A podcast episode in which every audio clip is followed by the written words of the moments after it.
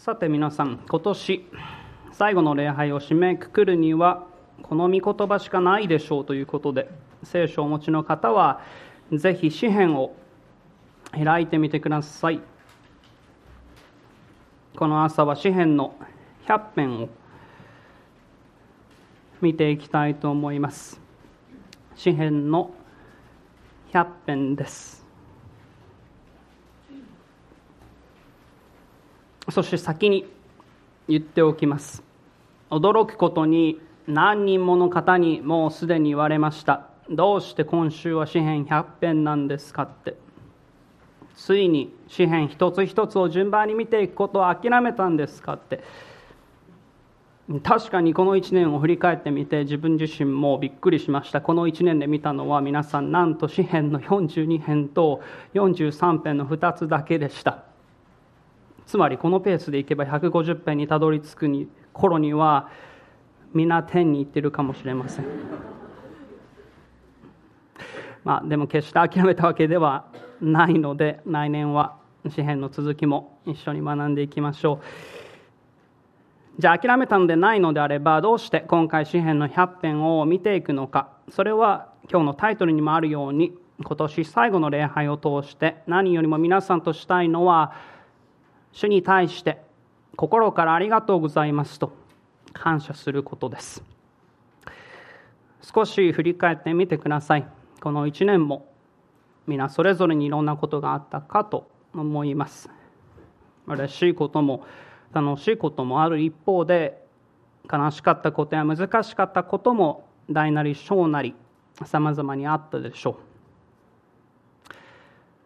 う。しかし今日まで神様は変わらずに共にいてくださって憐れみを示し守り導いてくださいました。どうでしょう？そんな素晴らしい主に対して喜びや感謝というものが私たちの今心にあふれているでしょうか？今回私たちが見ていこうとしているこの詩篇一度見ていただくと詩篇の100編の表題のところに何か書かれていますよね。この詩篇の100編にはこんな表題がついていました。感謝の参加って。そしてその言葉の通りに著者は私たちに神様に感謝するというのはどういうことなのか。特に主の前に私たちがふさわしい態度というのがどんなものなのか。ということを具体的にここで2つ教えてくれています。なのでその2つの態度を改めて今日は考えてみましょう。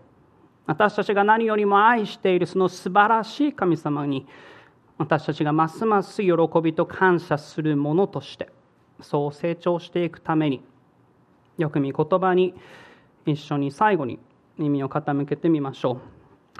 まずはいつものようにお読みしますので詩篇の100編をそれぞれよく見てください。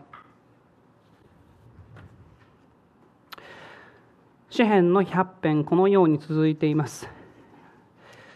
全地を主に向かって喜びの声を上げよ喜びをもって主に仕えよ喜び歌いつつ見舞いに来たれ。知れしこそ神主が私たちを作られた。私たちは主のもの主の民その牧場の羊である。感謝しつつ主の門に。賛美しつつその大庭に入れ。主に感謝し皆を褒めたたえよ。主は慈しみ深くその恵みは常しえまでその真実は世々に至るって。では初めに主の前にふさわしい一つ目の態度から考えてみましょう。一つ目にふさわしい態度。それは喜びにあふれながらです。一つ目にふさわしい態度それは喜びにあふれながらです。どうでしょう？1節から2節を読んでいった時に多分皆さんならすぐに気づいたかと思います。喜びという言葉が繰り返されていました。1節のところを見ても喜びの声を上げよと言われてました。2節を見れば喜びをもって主に仕えよってそしてその後も喜び歌いつつ見舞いに来たれって。要するに御言葉が教えていることは明白でした。喜びにあふれて主の前に出るということ。それこそが私たちにふさわしい態度なんですよというわけです。でも同時にここで聖書はただ単に喜びとだけ述べていたのではありませんでした。具体的により3つ喜びの形というものを挙げてたわけです。どういうことなのか。もう一度よく見てください。一つ目の形がまず一節にこう書いてました。主に全地よ主に向かって喜びの声を上げよって。一つ目の形は喜びの声叫びを上げることでした。喜びの声叫びを上げることでした。ここで用いられていたこの喜びの声を上げるという言葉ですけどもこれにはもともと皆さん嬉しくて叫ぶとか大声で喜ぶといった意味が含まれています。嬉しくて叫ぶわけです。大声で喜ぶわけです。また特にこの言葉というのは戦いに勝利した人たちの挙げる喜びの歓声とか王様を出迎える人々の嬉しい叫びというものを表したりもしました。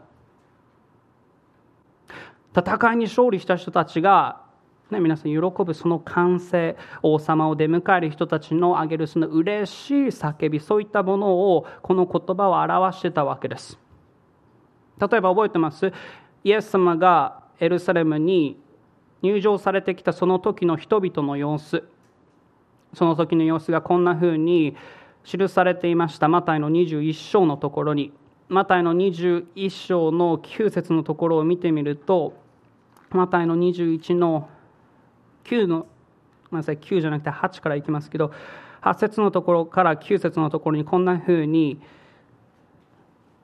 その様子が書かれています。すると群衆のうち大勢の者が自分たちの上着を道に敷きまた他の人々は木の枝を切ってきて道に敷いた。そして群衆はイエスの前を行く者も後に従う者もこう言って叫んでいた。ダビデの子にホサナ祝福あれ主の皆によって来られる方にホサナ意図高きところにって。もちろんご存知の通りこの時道に出て叫んでいた群衆の多くは残念ながらイエス様が実際に誰なのかということを正しく理解はしていませんでした。彼らにとってイエス様は罪からの救い主ではなくて当時苦しめられていたローマ帝国からの救い主でした。確かに彼らの理解というのは大きく間違ってたわけです。でもでも皆さんどうです？それでもこの時の群衆の熱狂的な様子というものを私たち容易に思い浮かべることができません？長く続いていたそのひどい圧政の苦しみそこから自分たちを助け出してくれるその王がやってきたんだってついにやってきたんだと確信していた人々は大きな歓声をあちこちで上げていました。イエス様の前を行く者たちもイエス様の後に続く者たちもあまりのその嬉しさでいっぱいになって大声で叫んでたわけです。喜びに満ちていた人々。彼らはまさに黙っていることができませんでした。抑えきれる抑えきれないその大きな喜びというものがその口から溢れ出してたわけです。そしてそんな喜びにあふれた叫びそれこそがここで私たちにも求められていた喜びの形でした。それが主の前に出るのにふさわしい喜びの姿でした。御言葉は私たちに言うわけです。主に向かっ喜びの声を上げようって。またそれに加えて2つ目の形が2節の今度は前半のところに書かれていました。2節の前半の部分をもう一度よく見てみるとこう続くわけです。喜びを持って主に仕えよって。2つ目の形は喜びの礼拝を捧げるということでした。2つ目は喜びの礼拝を捧げるということでした。ここで使われているここで言われている「使える」という言葉ですけどもこの「使える」という言葉には自分自身を差し出して相手に使える尽くす。自分自身を相手に差し出してその相手に使えることその相手に尽くすこと。そういった意味であったりまた礼拝するといった意味が含まれていました。礼拝するって。ですからここで言われていたのは私たちが自ら進んで主に仕えるということ。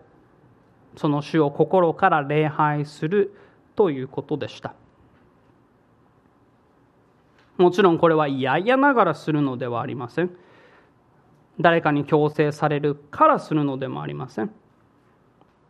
私たちが主のために喜んで自分を捧げることを言うわけです。どうでしょうこんな経験皆さんもあったりしません？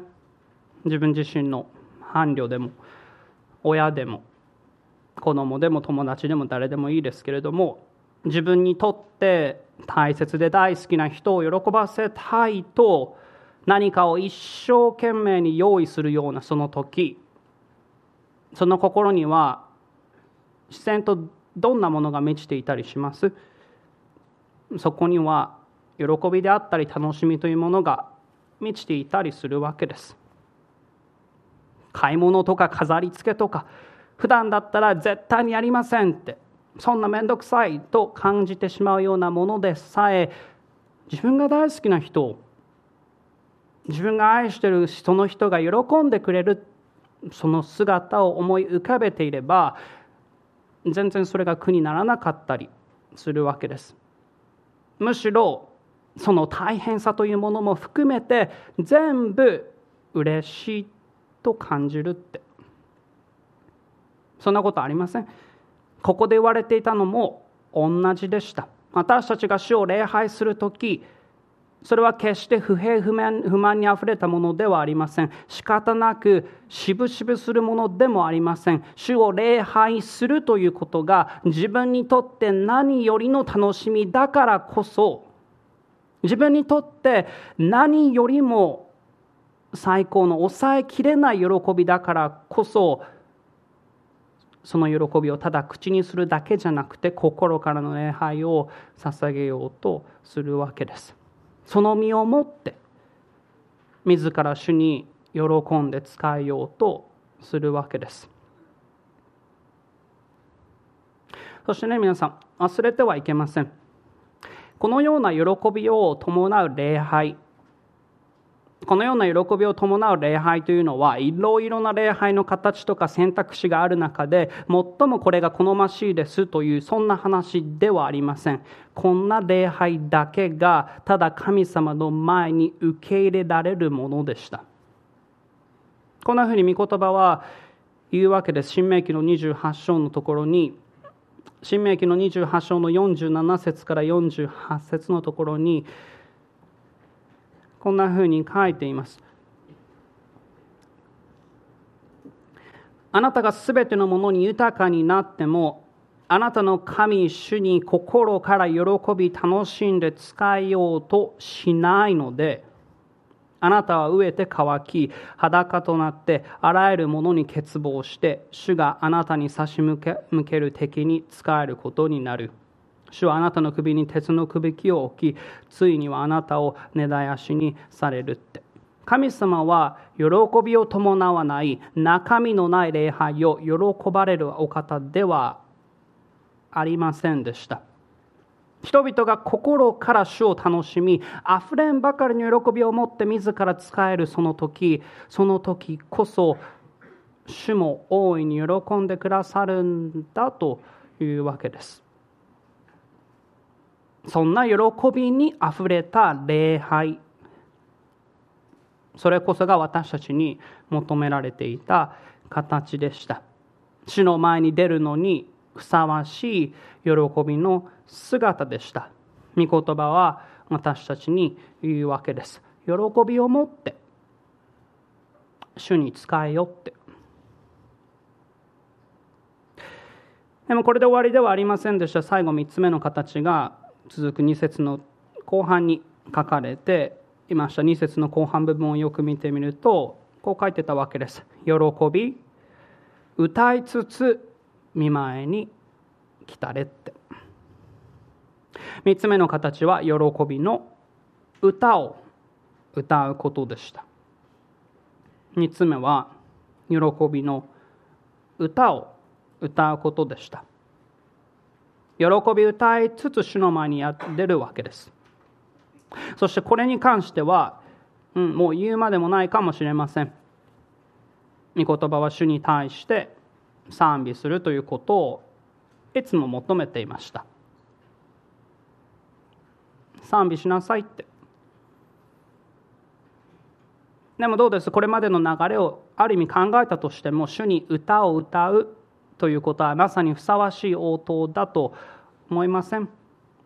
神様に対して抑えきれないほどのその喜びというものを覚えて心から喜びにあふれて礼拝しているのであればそんなもののうちには自然と喜びの歌というものが生まれてくるわけです。だからこそ聖書の中を見てもそこにはさまざまな人物の歌というものが賛美というものが出てきていました。例えばどんなものがあるのかって例えば覚えてますか？自分たちを追って迫ってきていたそのパロの軍勢が目の前で海の真ん中に沈んで助け助かった時主に助けられた時モーセとイスラエルの民たちは真っ先に何をしていたかって。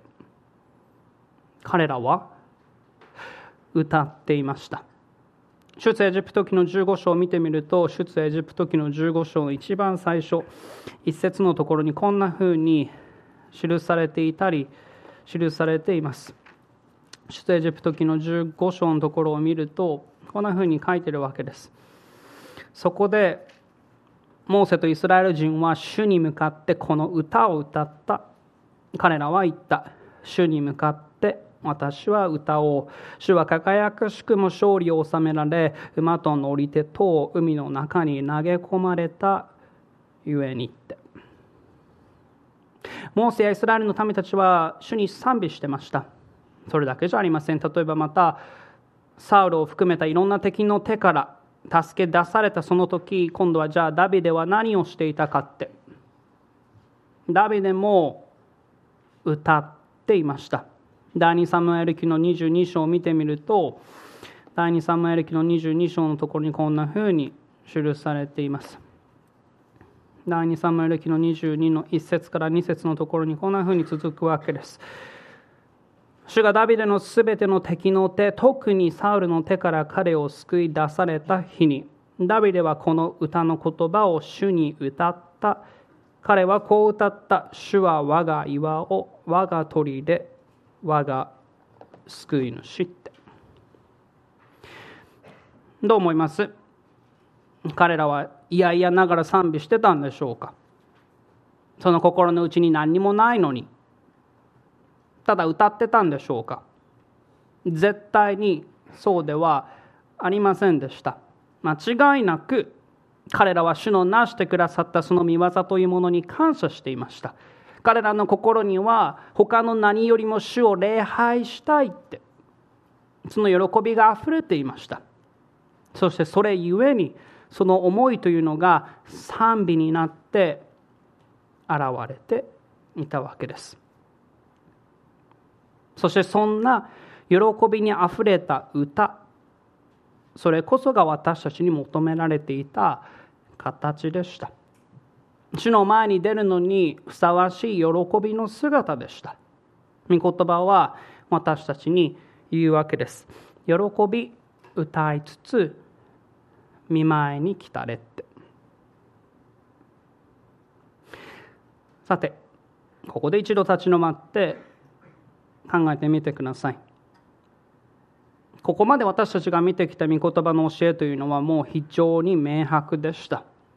すべてのものが喜びにあふれた叫びを喜びにあふれた礼拝を喜びにあふれたその歌を持って主の前に出ることが求められていました。主を礼拝するそのものにとって喜びというものはまさんに欠かすことのできないその大切な要素だったわけです。じゃあ私たち自身の歩みはどうでしょう？果たして私果たして私たち自身は日々喜びながら神様の前に感謝を表し続けているでしょうか？この一年を振り返ってみた時喜びにあふれながら喜びにあふれたその叫びや礼拝や歌というものをいつも捧げ続けてきたでしょうか？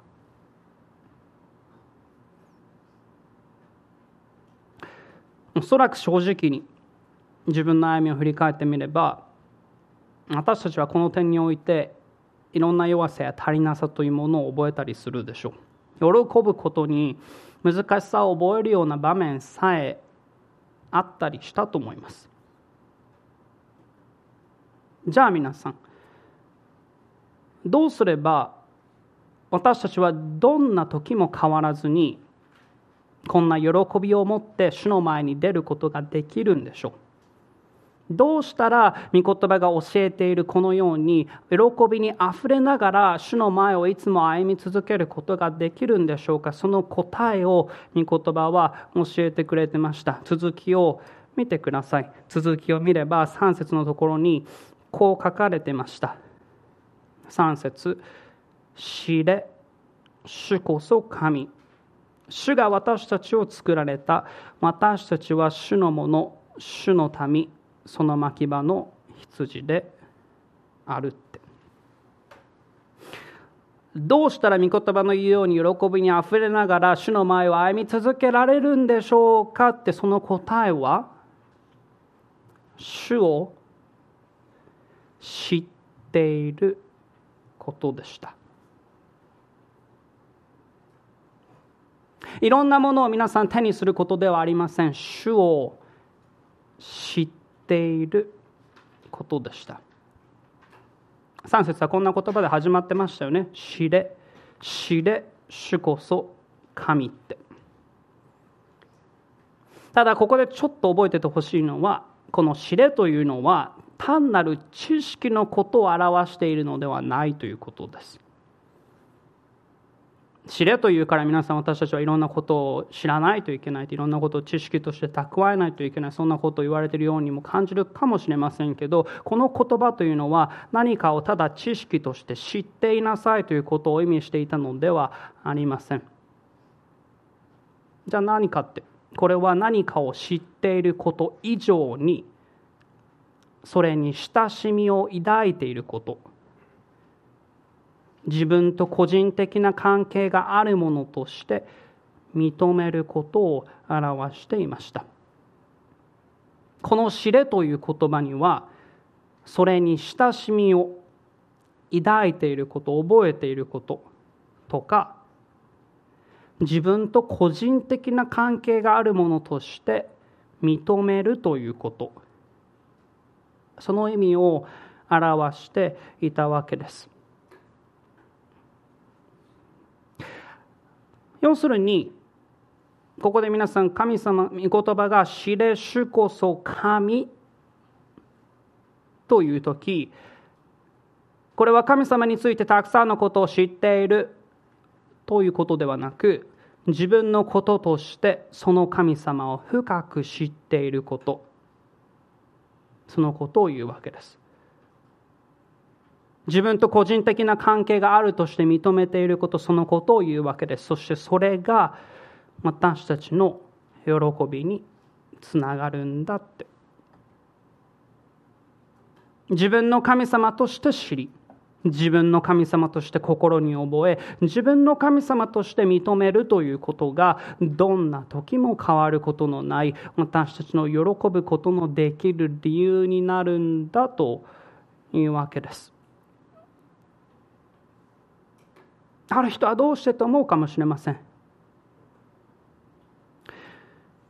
ある人は一体どんな神様を知っていることが喜びにつながるのかとそう思うかもしれません。その答えは3節に書いてました。3節は特に2つの神様の姿を描いてくれてたわけです。一体どんな神様を知るのかって続きを見た時に一節の3節の頭にこう書いてました。知れ主こそ神、主が私たちを作られたって。一つ目の姿が書いてました。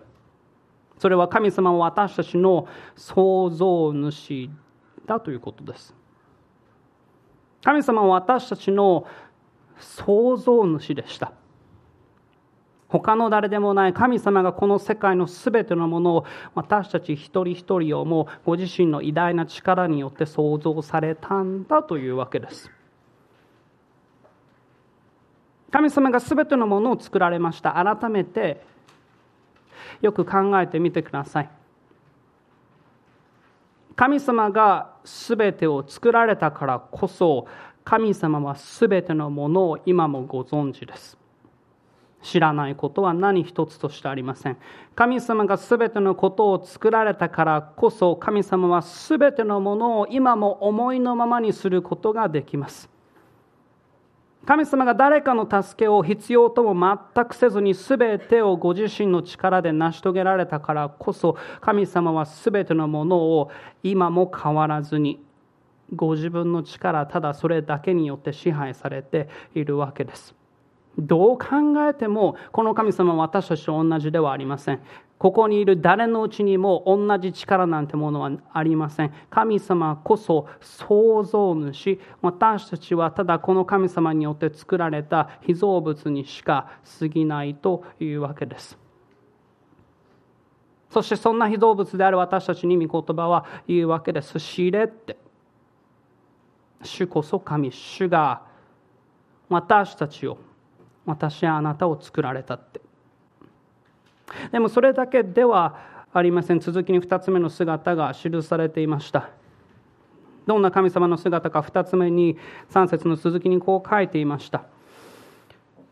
私たちは主のもの主の民その牧場の羊であるって。2つ目の姿は神様は私たちの羊飼いでした。神様は私たちの羊飼いでした。私たちの創造主であるその神様は同時に羊である私たちを養い守り導いてくださるそんな羊飼いなんだと御言葉を教えてくれていたわけです。知ってる方はもうご存知だと思いますけど羊というのは非常に臆病で弱く賢くない動物でした。実際聞いたことあるか分かりませんけど以前羊飼いが目を離したその隙に約1500頭のその羊の群れが崖から次々に落ちてしまいましたというそんなニュースもありました。1500トンの約それぐらいの群れが崖から次々に落ちてしまったわけです。ちなみにどうしてこんな悲惨なことになったと思います？えと思うかもしれませんけど原因は非常にシンプルでした。どんな原因だったかって朝食をとっていた群れの先頭が崖に気づかずに最初に落ち始めると続いていた後の羊はつられてそのまま立ち止まることなくただ前にくっついて落ちていってしまったというわけです。びっくりしますよね。そんなことありえますか？でもそれが羊だったわけです。だからこそそんな羊にとって羊飼いという存在は欠かせませんでした。羊の弱さを知っていてくれるその羊飼いというのは弱い羊たちを養うためにどこに安全な牧草地があるのかもどこに安全な水飲み場があるのかも全て知っていました。いつも羊とそばにいてくれて敵や危険というものから彼らを守ったりもしてたわけです。こうして羊飼いというのは羊を愛して気にかけてあげてそして羊も羊飼いのうちにあって安心や守りというものを見出していたわけです。羊飼いと羊彼らの間には素晴らしい関係がありました。そして皆さん考えてみてください。御言葉はここで他の誰でもない神様がこんな羊飼いなんだと言ってたわけです。すべてを作った創造主であるその神様が同時に羊を養ってくれる羊飼いなんだって。羊である私たちの弱さや葛藤や必要それらを全て誰よりもご存知でいてくださるそんな羊飼いとして主が共にいてくださるんだというわけです。そしてそのことを覚えるならどうです？皆さん。そんな主を知っているのなら私たちの心に喜びが自然にあふれるようになると思いません。また特に今の私たちにとって何よりも素晴らしい知らせそれは羊飼いであるイエス様が羊である私たちのためにご自分の命を捨ててくださったということです。覚えてますか？確かにこう言われていました。ヨハネの10章の11節のところでイエス様は言ってたわけです。ヨハネの10章の11節で私は良い牧者です。良い牧者は羊のために命を捨てますてそしてその言葉の通りにイエス様は私たちの罪のためにご自身何の罪も持って犯していないにもかかわらず自ら十字架にかかってくださいました羊飼いである神様を拒んでさまよっていたのは他の誰でもない私たち自身でしたかたくなに神様に逆らい続けて私たちこそ神様の御怒りが値する存在でした。しかしそんな私たちの受けるべき罪の罰をこの方が代わりに背負って苦しみ死なれたわけです。こうして羊飼いである主は値しない愛を私たちに一方的に示してくださいました。そしてこんな愛を示してくださったこの主を信じる者には罪からの救いがいやもっと言えば最高の羊飼いがいつまでも共にいてくださるというわけです。第一ペテロの2章のところにもこんなふうに記されていました。第一ペテロの2章の24節から25節のところに第一ペテロの2章の24節から25節にこう記されてました。そして自分から十字架の上で私たちの罪をその身に追われました。それは私たちが罪を離れ義のために生きるためです。キリストの打ち傷のゆえにあなた方は癒されたのです。あなた方は羊のようにさまよっていましたが今は自分の魂の牧者であり監督者である方のもとに帰ったのです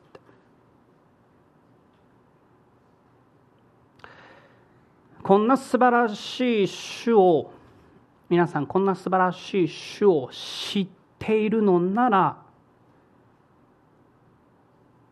私たちの心に喜びが自然にあふれるようにはならないでしょうか。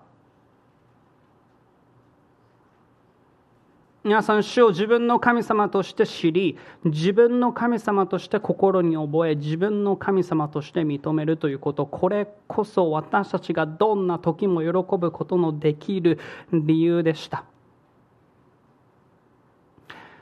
もちろん私たちは日々の中で神様が与えてくださっているそのものに喜ぶこともちろんできます。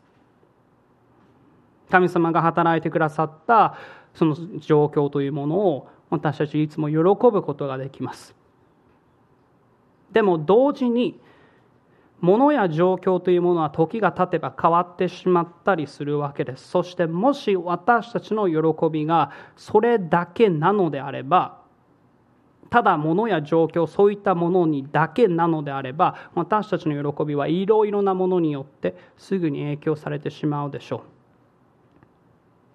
でも私たちの喜びが主を知っているということに根ざしているのであればこの主は決して変わることはないわけです。私たちの愛する主はいつも偉大な力を持った創造主です。私たちの愛しているその主はいつも羊である私たちを愛してくださるその羊飼いですだからもしまだこの素晴らしい主を知らないって何よりご自分の命を捨ててくださったこのイエス様を知らないという方がいるのであれば今日この方を知ってください。かたくなになってこの方を拒むのではなくて自分自身の救い主として主として信じ受け入れてそしてどうかこの方にのみあるその最高の喜びを自分のこととして知ってください。もうこの主を知っているというその皆さん私たちはいつも喜ぶことのできる理由を持っています私たちを作ってくださったその力ある創造主が憐れみ深い羊飼いとして共にいてくださるというわけです。変わることなくいてくださるって。その主を覚えるのであれば私たち何できます？その主に向かって喜びにあふれた叫びを喜びにあふれた礼拝を喜びにあふれた歌を捧げながら歩んでいくことができるということです。喜びにあふれながらこれが一つ目に主の前にふさわしい態度でした。そして最後に2つ目ですけれども2つ目に主の前にふさわしい態度ですけれども2つ目の態度は今度は感謝にあふれながらです。2つ目は感謝にあふれながらです。もう一度4節のところを見ていただくと4節のところにこう書いていました。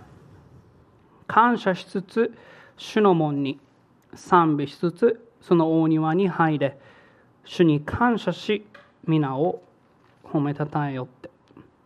さっきとは違って今度は何の言葉が繰り返されてました？感謝という言葉が繰り返されていました。御言葉のおしべはまたもや明白でした。喜びだけじゃありません。感謝にあふれて主の前に出るということ。それこそが私たちにとって最もふさわしい態度なんだというわけです。しかも興味深いのはこの最初の感謝しつつという言葉ありますよね。この最初の感謝しつつという言葉ですけどももちろんこれには想像できるように称賛するとか感謝するといったそのまんまの意味も含まれてます。でもそれに加えてこれにはもともと認めるといった意味も含まれていました。この最初の感謝しつつという言葉には認めるというそういった意味も含まれてました。つまり皆さんここで言われている感謝しつつって感謝というのはただなんとなく神様感謝します。という言葉を発することのことではありません。神様がどんなお方なのか神様が何をなされたのかそのことをはっきりと認めてそしてそれにふさわしい感謝を捧げることを表していたわけです。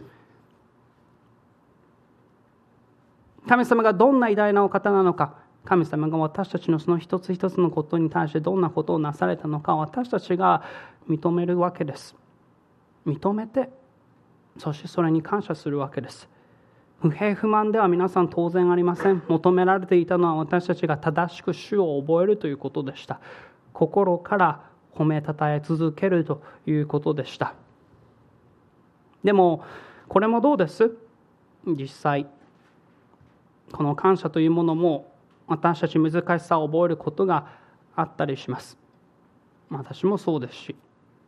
時に私たちの中では憤りや文句というものに心が支配されてしまいそうになるそんな場面にだって出くわしたりすることだってあったりもします。感謝するということにおいても難しさを私たち覚えることがあるわけです。でもだからこそこの詩篇の終わりの言葉が大切でした。御言葉は最後の5節にどうして私たちがいつも主に向かって感謝するべきなのかいや感謝できるのかということをその理由を挙げていました。5節をもう一度見てもらうと5節にはこう続いていました。主は慈しみ深くその恵みは常しえまでその真実は世々に至るって。読んで皆さんすぐに気づいたと思います。著者何してました？著者は神様の姿というものをここにまた描いていました。どんな姿だったかって一つ目に書かれていたのは主は慈しみ深くって。主は慈しみ深いって。言い換えれば主はそのご性質もなすことすべてそれらすべてにおいていつも良いお方だということです。いつも素晴らしいお方だということです。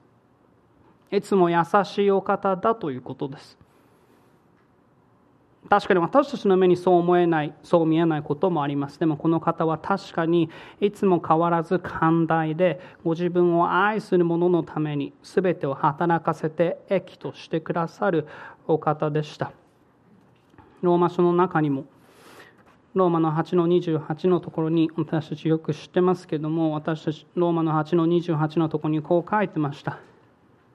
神を愛する人々すなわち神のご計画に従って召された人々のためには神が全てのことを働かせて益としてくださることを私たちは知っていますまた同時にこの主はただ慈しみ深いだけではありません。2つ目に続いていました。この主の恵みは常しえまでって。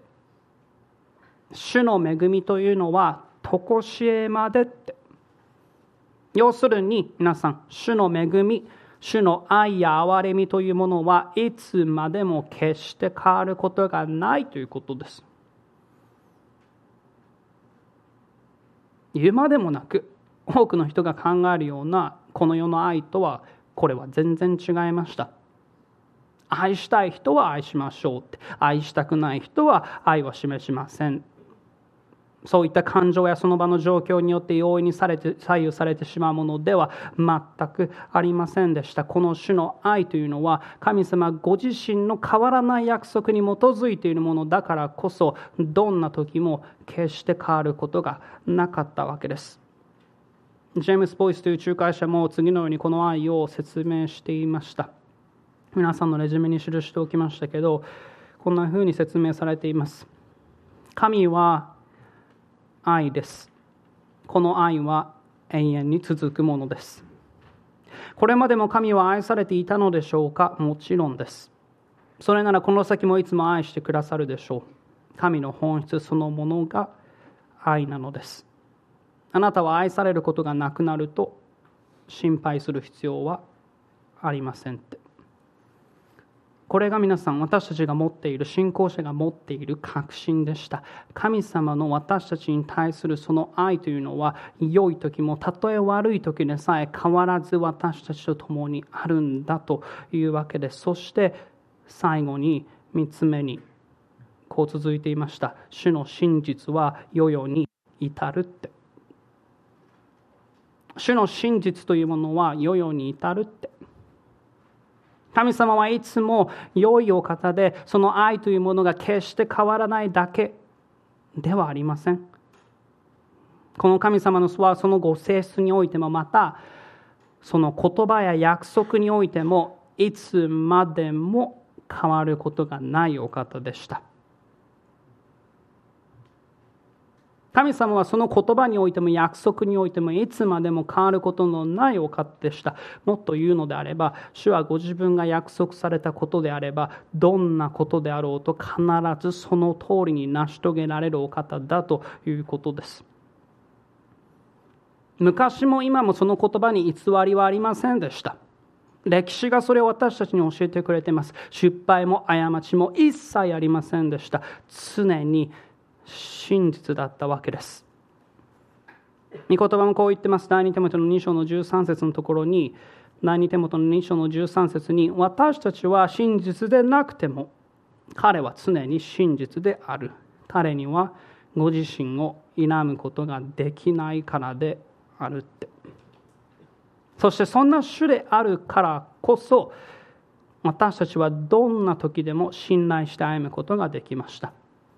この方が真実なお方であるからこそたとえ主の恵みが感じられないようなそんな場面にあったとしても必ず主は約束の通りに自分のものを愛してくださって守り導いてくださるとそう揺るがぬ確信を持つことができるわけです。皆さん私たちと共にいてくださるその主は素晴らしい方でした。いつも慈しみ深くその恵みはいつも変わることがなくそしてその真実というものはいつまでも決して変わることはないって。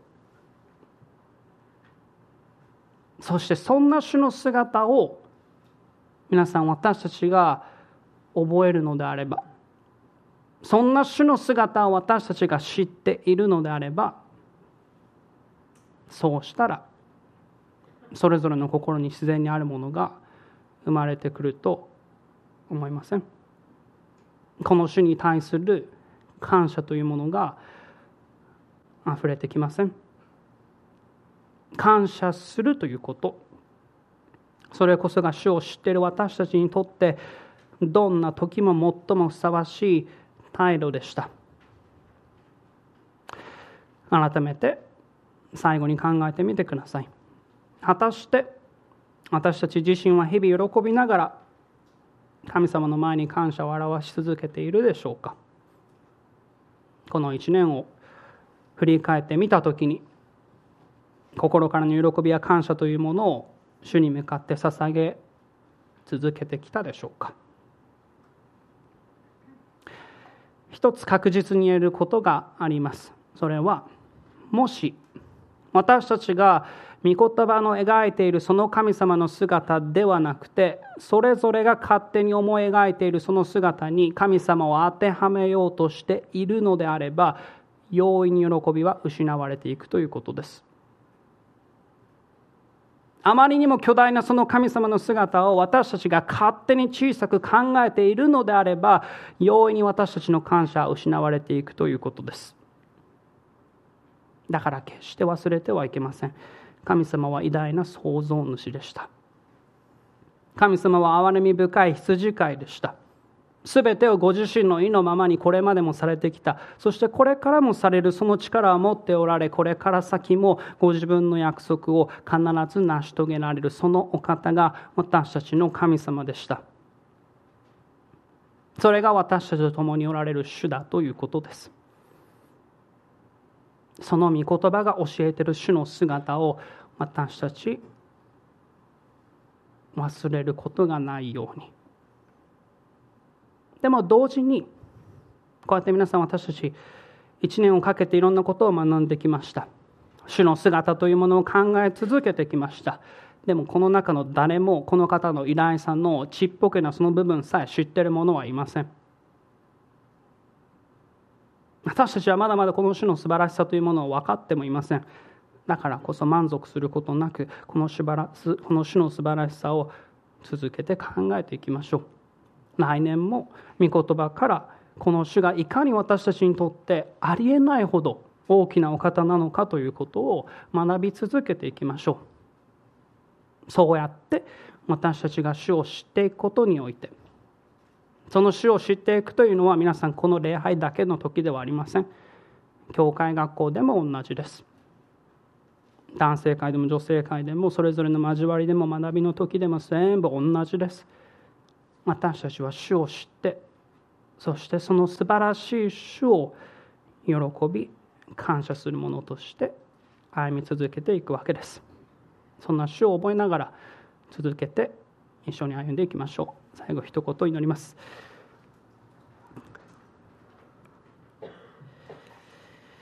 天におられる愛する父なる神様皆を心から褒めたたえます。いつも神様私たちは御言葉を通してあなたの偉大さというものそれを知ることができます。神様あなたが私たちを作ってくださったその創造主であって神様あなたがいつも共にいてくださる羊飼いであって神様あなたの慈しみは深くまたあなたの恵みは変わることもなくそしてあなたはこれまでもそしてこれから先も必ず約束を成し遂げられるそんな偉大な真実なお方です。神様この素晴らしい主の姿をいつも私たちが覚え続けることができますようにこの主が共にいてくださるというそのことが私たちがいつも喜ぶことのただその一つの理由です。ですからどうか神様私たちがいつも御言葉を心に蓄えてそして祈りながらあなたの助けを求めそして感謝し喜ぶものとしてあなたを礼拝するものとして何年もまた病んでいくことができますように。そしてどうか私たち一人一人をますます変え続けてくださってあなたを礼拝するものとしてますますあなたの栄光を表すものとして成長することができますように。愛する一人一人の皆さんを神様あなたが続けて用いまた守り導いてくださいますように。このすべてを感謝してイエス・キリストの皆によってお祈りします。アーメン。